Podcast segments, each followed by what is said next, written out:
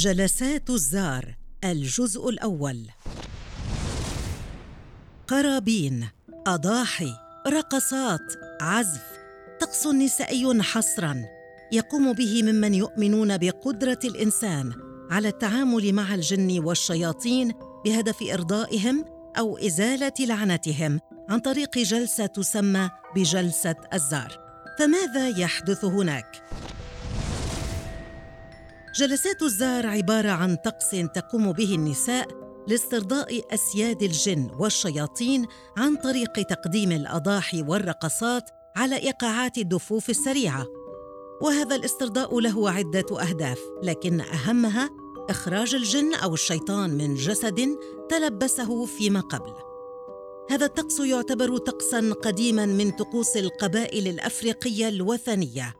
ويقال إنه قد انتقل من الحبشة إلى السودان ثم مصر عام 1870 وتحرفت وتنقلت حتى بات يعتقد أن لهذه الجلسات القدرة على شفاء الأمراض النفسية والجسدية كالصداع والاكتئاب وحتى تشوهات الولادة. كودية الزار هي امرأة أو شيخة أو عريفة تتولى دور الوسيط بين الأسياد أي الجن والملبوسين وغالبا لا تتعلم هذه المرأة الطريقة بل ترثها عن أمها. وكلمة الزار تعني في المصطلح الشعبي زائر النحس وهو ذاته الجان الذين يريدون أن يخرجوه من جسد الممسوس أو الملبوس. كما قلنا هذه الجلسات تعج بالضرب على الدفوف والرقص وهذا ما يسمى احتفالا وعليه قسمت هذه الجلسات إلى ثلاثة أنواع من الاحتفالات. فالأول أسبوعي غايته إظهار الاحترام لأسياد الجن وتحضره النسوة اللاتي لديهن خبرة سابقة في هذه الجلسات. الحفل الكبير وفيه تمارس الطقوس التي ذكرناها كالرقص الموسيقى والملابس تمائم وبخور.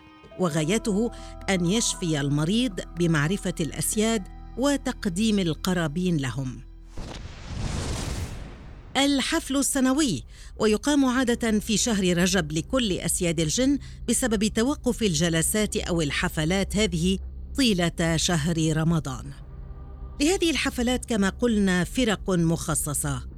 فهناك الفرقه البلدي مكونة من خمس سيدات على الطبلة والدفوف الفرقه السوداني وهي فرقة ذات أصول أفريقية وفرقة دراويش أبو الغيط وتتكون من راقص وزوجته وعازف الصفارة. وهذه الفرق تلبس ألبسة ذات شروط معينة لتتماشى مع طبيعة السيد الذي يغنون له. لكل سيد من هؤلاء السادة طلباته الخاصة. فهناك من يطلب أضاحي محددة وهناك من يطلب رقصا معينا وهناك من يطلب لباسا معينا. دخول هذه الجلسات صعب للغاية لكن هناك إحدى السيدات استطاعت وصف ما يحصل من الداخل وهي من رواد هذه الجلسات فقالت الغرفة مليئة بالبخور وكانت الغرفة ذات ضوء أحمر أجواؤها توحي بالخوف والرهبة. ثم قامت كودية الزار بارشادي إلى حيث أجلس. كان الضجيج عاليا للغاية وفي منتصف الغرفة يوجد صينية أو إناء به بعض الفول السوداني. وكانت هناك فرقة تتكون من ثلاثة أشخاص واحد بالناي الآخر بالرق والثالث بالطبلة. كانوا جميعا يغنون بحزن بعد أن أعلنت كودية الزار أن الحالة التي نريد أن نشفيها ستصل قريبا. بعد قليل خرجت سيدة من دورة المياه كانت تلبس عباءة غريبة الشكل عليها تمائم وعبارات غير مألوفة وكانت ترتدي شالا أبيض. ماذا سيحدث هنا؟ سنعرف في الجزء الثاني من جلسات الزار.